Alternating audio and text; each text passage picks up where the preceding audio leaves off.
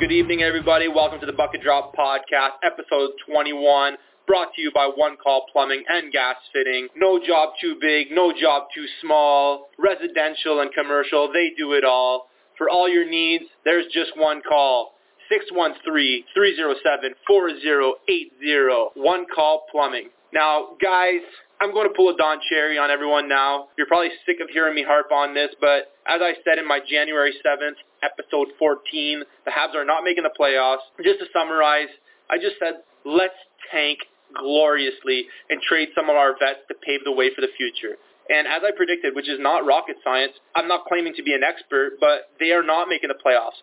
I also said, while we tank, we just want that little bit of candy that maybe Kovalchuk will provide. So I wasn't wrong about that. So he's been playing fantastic during his tenure with the Habs. Last night, for example, they lost against the Bruins 4-1. Pastrnak got his fourth hat trick of the season. So congratulations to that guy. And you know what? I can't complain. Like I said, I do want the Habs to tank at this point. And when I say gloriously, obviously it's with a little bit of action and a lot of action in that game. Obviously, you had that cross check from big old Chara to Gallagher, and you know, like, I don't even think it's that bad.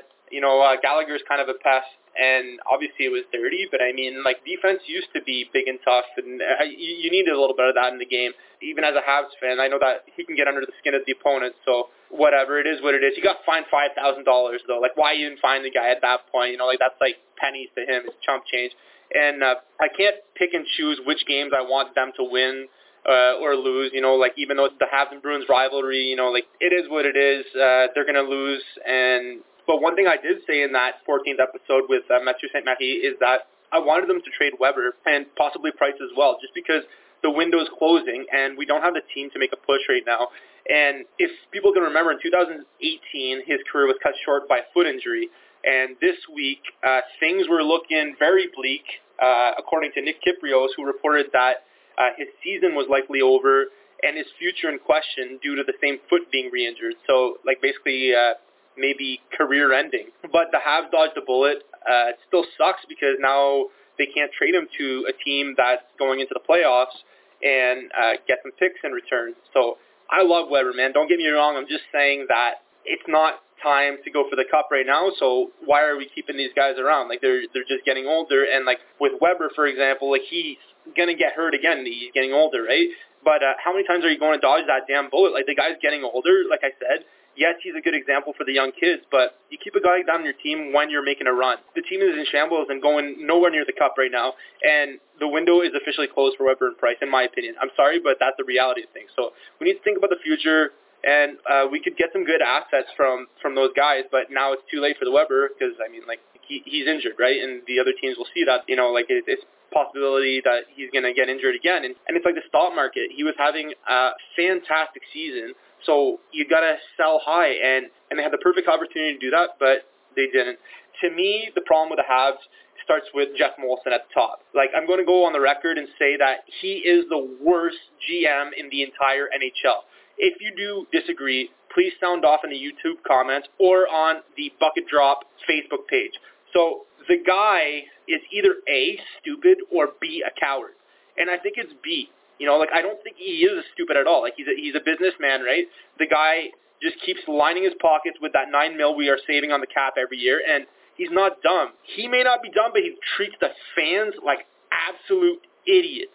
So for the two past years, the Canadiens didn't make the playoffs, and what does he promise us in the end-of-the-year statements? He writes, well, we're going to have better food options at the Bell Center. He's investing money into that, and yada, yada, yada. He's going to build from the draft. But you know what the problem is with the draft, though? A man called Trevor Timmons. And that's why Jeff Molson is a coward. He doesn't fire people.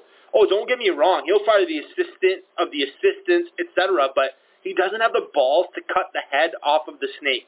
So let's take a trip down memory lane, shall we? I won't even go as far as Louis LeBlanc because everybody knows that story. But let's talk about first-round picks since 2010.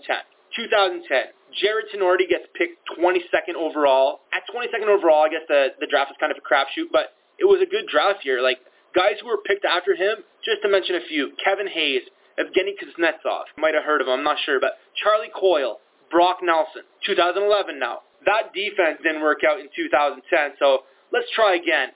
Nathan Bollier, 17th overall. Oh my God, it's not working out again. Let's trade this guy. 2012, Galchenyuk, 3rd overall. If you've been following the hockey world, that guy just got thrown into a deal for Zucker for the simple fact that the Penguins needed to make room on the cap after acquiring Zucker. The Wild got more than Galchenyuk in the trade, obviously, but Galchenyuk was basically the bag of pucks in the deal. Like, how many times did that guy get traded? It feels like he left Montreal a year ago. He's already been to Arizona, Pittsburgh, and now Minnesota. Like, definitely in the KHL next year as his contract is expiring. But the Montreal Canadiens, an original six, Les Glorieux, Vaux Canadiens, who did they pass on for Galchenyuk? Morgan Riley, Philip Forsberg, Tom Wilson, Thomas Hertel. They picked 3rd overall. At least they got Domi out of it, but that was just like a last-minute Hail Mary. 2013, Michael McCarron, not in the league. 2014, Nikita Sherbak, not in the league. I don't even know where he is. Noah Juleson, not in the league, but defense takes a little longer to develop, so we shall see. 2016, Sergachev. All right, a good pick. So now we got a puck-moving defenseman. Finally, we're building through the draft. No, we trade him. Now, from 2017 to 2020, I'll just name them off because it's too early to tell. 2017, Ryan Poehling. 2018, Kotkaniemi. Still would have rathered Tkachuk, but that's a personal preference. People will be like, yeah, but they needed a center. You take the best player if you're picking 3rd overall. 2019, Cole Caulfield. Now, I can't comment on those picks. I'm excited for Cole Caulfield, actually. But how many times can your first-rounders be out of the league before you get fired? Like, one of the most historic franchises in the league, and us fans are supposed to show up to the game, buy our $15 beers, and shut our mouth. Yes, they've gotten lucky and drafted well in later rounds like Subban and Galchenyuk, but you can't squander that many first-round picks. It's unacceptable. And that's the dilemma as a Habs fan. Even if you want them to tank like the Leafs, like the Pens, like Chicago, to build from the bottom, you still have that fear that we will squander those first-round picks. And like I said, he does not have the balls to fire Timmons and to fire guys like Bergie. Like, no other GM would have lasted this long in any other team. Bergie needs to go. Timmons needs to go. Jeff Molson, grow some damn balls, and you better not fire that coach because he looks like Bill from King of the Hill, which is absolutely amazing. And on a serious note, he can only work with what he's got on the bench. And going back to Weber, there was a whirlwind of news on his injury this week, but turns out he's only out for 4 to 6 weeks, which is still like into March, you know, so I got a feeling he's not going to play for the rest of the season. That's just me, but I still want to know what happens if he does get a career-ending injury. Like, obviously people know that Big Buff and the Jets are working on a contract termination to avoid this sort of cap problem, but it turns out that if Weber was to retire early due to reoccurring injuries, and thank God it's not the case, but had it been the case, the Predators would be on the hook for $3.5 million per year until 2026. And the Habs, really not that much. Approximately $3.4 million total. So not per year, total. So it's not that bad for the Habs, but at the same time, man, like, the guy was scoring at will this year, and we could have traded him while he was a high commodity. So basically, the Preds should definitely be praying that he stays healthy, and that's a weird one because that payment structure dates back to a front-loaded contract signed back in 2012. Weber was obviously the captain of the Preds for a long time, but he had signed an offer sheet with Philly, for those that are old enough to remember. That essentially handcuffed the Preds. That was a $110 million contract for 14 years. So that's like baseball money, man. I think that's going to be my new saying, you know, like, yeah, Austin Matthews signed a big deal, but that ain't Shea money. Now, the league limits the years to 7, so that's a good thing. So we won't ever see that again because it was kind of spelling disaster right off the hop for the Predators even back then. But imagine if Weber did sign with Philly. Like, that's an interesting one. I bet he could have helped out in that Battle of Pennsylvania with that big bomb of his. Like, Philly had some good teams in that 2012 to 2014 span. And as I mentioned at the beginning of the podcast, Pastrnak, with his 4th hat trick of the season, what an absolute beauty, that guy. I'm sure that Matt would give his stamp of approval, so I'm giving him the Big Johnson for Matt. And I think there's another guy in the league that has 4 hat tricks. So what's his name again? Alexander Ovechkin, when it looked like it was no longer possible, he still got it done. Holy jumping, you have got to be kidding me. We have seen some great young goals, and even Wayne Gretzky's looking up on the overhead scoreboard to just take a second look. His tongue's hanging like Michael Jordan. He drags it to the inside, to the backhand. On his back, one hand on his stick, and he corrals it with the hook of his blade right here and fires it into the open side. That is great stuff.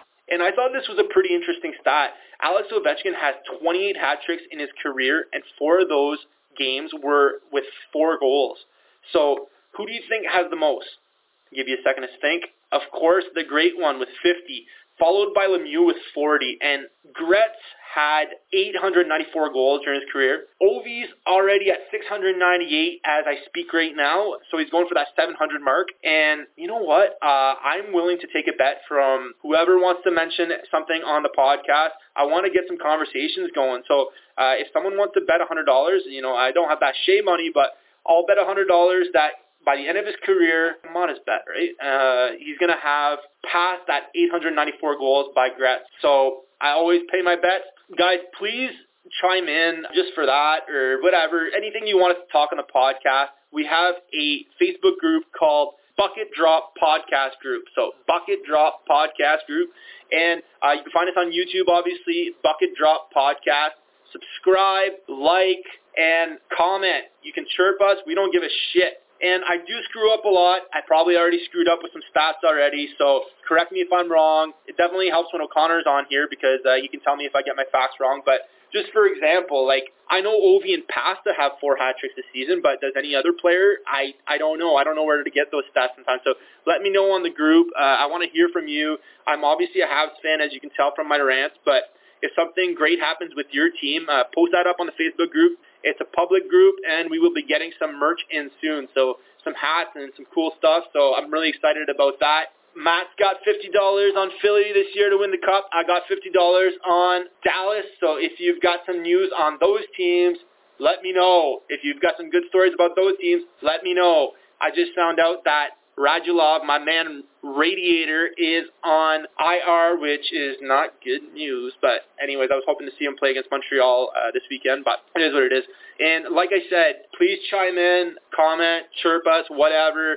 I'm just a dude with a podcast, which I do after my 9-to-5 job, so I'm not an expert by any means. Oh, man, I just realized that I screwed up. See, so you guys got to comment on it. So I just realized that I said that Jeff Molson was the worst GM in the league. He's an owner. I'm sure you guys knew what I meant. Anyways, guys, I have a terrific guest. Sugar.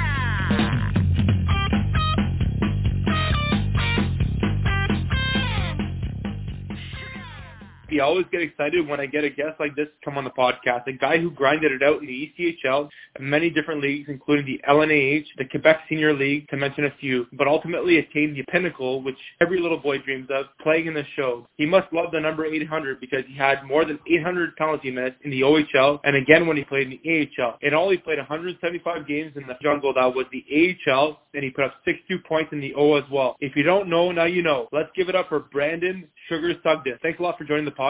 No problem, man. Good to be here. So, what are you up to today?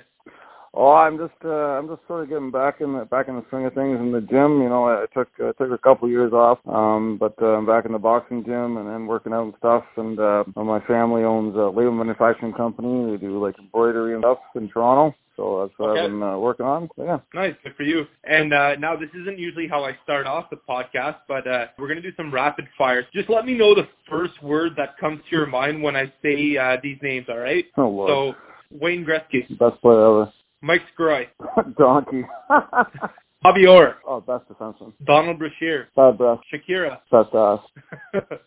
Okay, perfect. I'm a bit of a hockey geek. I think I've seen all John Rassi's fights on YouTube, and the way I discovered you was actually a fight against him. So like I was just kind of like scrolling through his videos, and I saw you go with him in the Quebec League. Just your smile, like you just looked like you absolutely loved it. Actually, me and John are, we're like best friends. And it's funny because it was, like, the longest square-off ever I've ever had. It was, like, I think it was, like, a minute and a half square-off. You can see us talking, but really what we're talking about is I'm asking him, what strip club are we going to go to after the game? And then he told me because, where are we going to this one, this one? So that's what we're talking about, what strip club are we going to? And, it was a great shoulder. I mean, he's a tough, pound for pound, one of the toughest guys I've ever fought in my life. That's hilarious, man. I can't believe that's what you guys were talking about. The strip clubs. We're talking about strip clubs because there was a really good strip club in Saint-Jean, which he was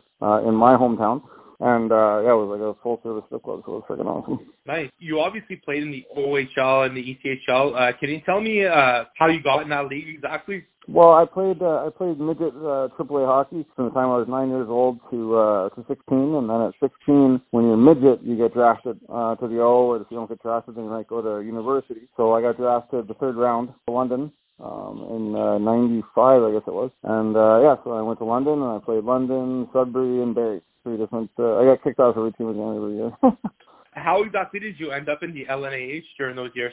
I got suspended for life when I was playing in the ECHL my third year pro. I threw my stick in the audience, and then I came back out, and I got suspended for life from all professional hockey leagues, so I went back home. And during the appeal process, there was one league that would let me play, and that was the LNAH. I played there for the last half of the season, and then I was reinstated, so I went to Syracuse and American Hockey League after. And that's cool, like that you were able to go back to the AHL, obviously. And while you were in that league, without talking numbers, like were they treating the fighters well, at least? Oh, yeah. No, that's the fighters would get paid the most. The goal scorers will leave. Oh, okay. Yeah, that's how. A goalie would get paid really well, and the best fighters would get paid really well. But the goal scorers and stuff, I mean, they're in Quebec and in Montreal, they're a dime a dozen. So they want the good goalies and the good fighters.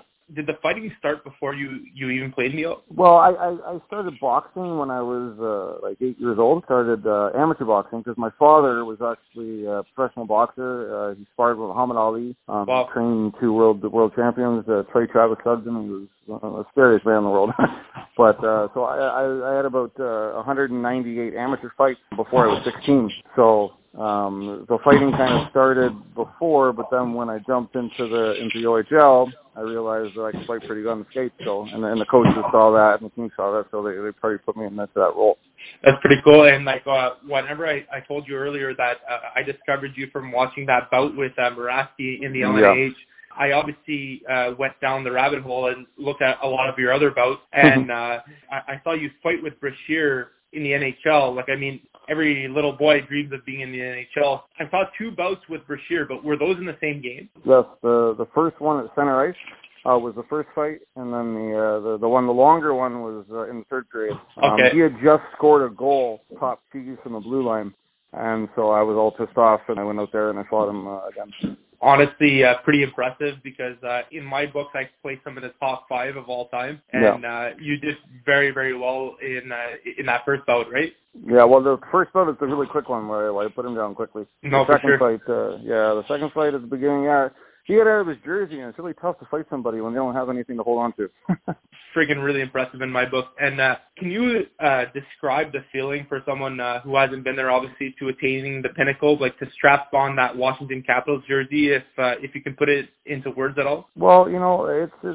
Well, I got drafted by the Leafs. I played some preseason games with the Leafs, and then I was with the Columbus Blue Jackets, and I played some games with them, and then I was with the Islanders, and I played some games with them. But to put on the Washington Capitals jersey and fight in Madison Square Garden against arguably top five, toughest guy ever, to have 18,000 fans looking at you and cheering. I mean, it was just it's really tough to explain, but it's almost like you're I don't want to talk to you sexually here, but it's like you can't imagine the feeling. It's just I think I was high for a week after that, just on that moment. It was ridiculous. That's amazing, man. Like, obviously, you can't just be a scrub to make it to the OHL. So, who was your favorite player growing up? My favorite player growing up was Eric Lindros. Okay, that's interesting. Just because he was a big guy, he had great hands. He could fight too. Me and his brother Brett were good friends, and we skated together a lot. But just Eric Lindros, just to watch. The first time I saw him play was in the OHL in Oshawa, and he scored a goal with a wrist shot from the red line, top cheese. And I was looking at this guy, and he was so much bigger than anybody else, and I just enjoyed watching him play. It was just he sort of dominated the whole rink. You're 6'4", 233 pounds of solid steel and sex appeal. So I mean, you weren't a small guy. You weren't a small guy either. Yeah, but I mean, back when I first saw him, I was under 6 foot, and so it was like just to see that guy. It was, and then to grow up to be like the same size and stuff. It was kind of cool. Nice. And one season I have to ask you about is when you had 122 penalty minutes in 10 games for the Chekhov Vityaz. Can you walk us through those days in 2009, 2010? Yeah, that's when I left the Capitals. I got sent down I got sent down to Hershey Bears, and then I got offered a great contract, like $300,000 per year, tax-free, to go play in Russia in the KHL. So obviously, I took that. And no kidding, yeah. Yeah, and the boss of the team, the owner. It's all like Russian mob out there. It's just unbelievable. I mean, and I got picked up the first time in a bulletproof car, and bodyguards opened up the door with guns in their pocket. I mean, it was just like a different world. And the boss was a lover of fighting and boxing, and so basically that's all he wanted me to do. So my job was before every game, I was always the first on the starting line, and my job was to go to the bench and point my stick at all the players and tell them I'm going to kick their ass and this and that just to scare them. And then, the puck would drop, and I would just grab anybody and go nuts. So that's what they wanted me to do, and that's what I did. So that's basically how I got those 20 minutes in a few games. And, were the guys, obviously they probably weren't all fighters. Like, were some of the guys just scared shitless? Oh, yeah. I mean, there's our team, we had, I was actually playing with Chris Simon, Josh Gratton, and Darcy Verrell. And those are three, really tough guys. Of course, yeah. Chris Simon alone, I mean, he's one of the toughest guys for Washington. The boss just liked that. He loved his Canadian fighters, and he'd bring us in. And no other team really had any fighters, so it was kind of. I kind of felt bad sometimes because I mean, these Russians, they don't know anything about fighting, and then they got this big Canadian guy coming over and grabbing them and beating them up. But I got paid for it, so I did it. When you were fighting, obviously, you said that you had a boxing background. Was it during the time that you also had to train MMA? No, I never trained MMA. I just boxing. Okay. And did you enjoy living in Russia? The women were amazing. The money was amazing. The weather sucked. And it was one of the most depressing countries I've ever been in my life. Really? I mean, okay. Yeah, for men, it's a sign of weakness if a man smiles in public, It's just, there were so many superstitions from way back in the day. And it was kind of a depressing place to play. But, I started drinking vodka again back then. So I kind of made it past that way. No, that's what I was going to say. Was the vodka good at least? So. Yeah, Russian standard, right? Yeah. And now that we talked about Russia a little bit, where was your favorite place to play? My favorite place ever to play was Syracuse. For Syracuse Crunch. My best year of hockey ever was when I played for the Hartford Wolfpack. Yeah, that was my best year of hockey. And who was your favorite teammate along the way? My favorite teammate? Wow, I got so many. And if anybody listens to this, we'll get upset if I don't say their name. But honestly, Mark Hartigan. He won back-to-back Stanley Cups with Ducks and the Red Wings. That's awesome. Besides hockey, what's your favorite pastime? I love training. I love boxing. Golf. Obviously, and that's about it. And I am definitely a fan of golfing on a nice sunny day with a cold brew in my hand. I need to work on that handicap a little bit, but the foot wedge helps when you're underneath those trees. The beer I always reach for is Rurban. My favorite is the Fluffy Boy. They have many different selections, from pale ales to lagers to stouts. So, guys, check out Rurban Brewery in Cornwall, and you can also find it in local restaurants. And it just turns out that the interrogation is brought to you by Rurban Brewery. So enjoy the interrogation. There we go. State your name. Brandon Sugar Sugden. Favorite sports movie? Jerry Maguire. Shut up. You had me at hello. Shapely or skinny? I know it's not really a sports movie, but kind of. It's all right. Show me the money, right? Yeah, exactly. Shapely or skinny women? Skinny. Smooch, marry, dump, all right? So Avril Lavigne, Celine Dion, or Oprah? Oh, Lord. Probably smooch with the Frenchie Mary out of the ravine and dump over us. Open your boxes. 1, 2, 3.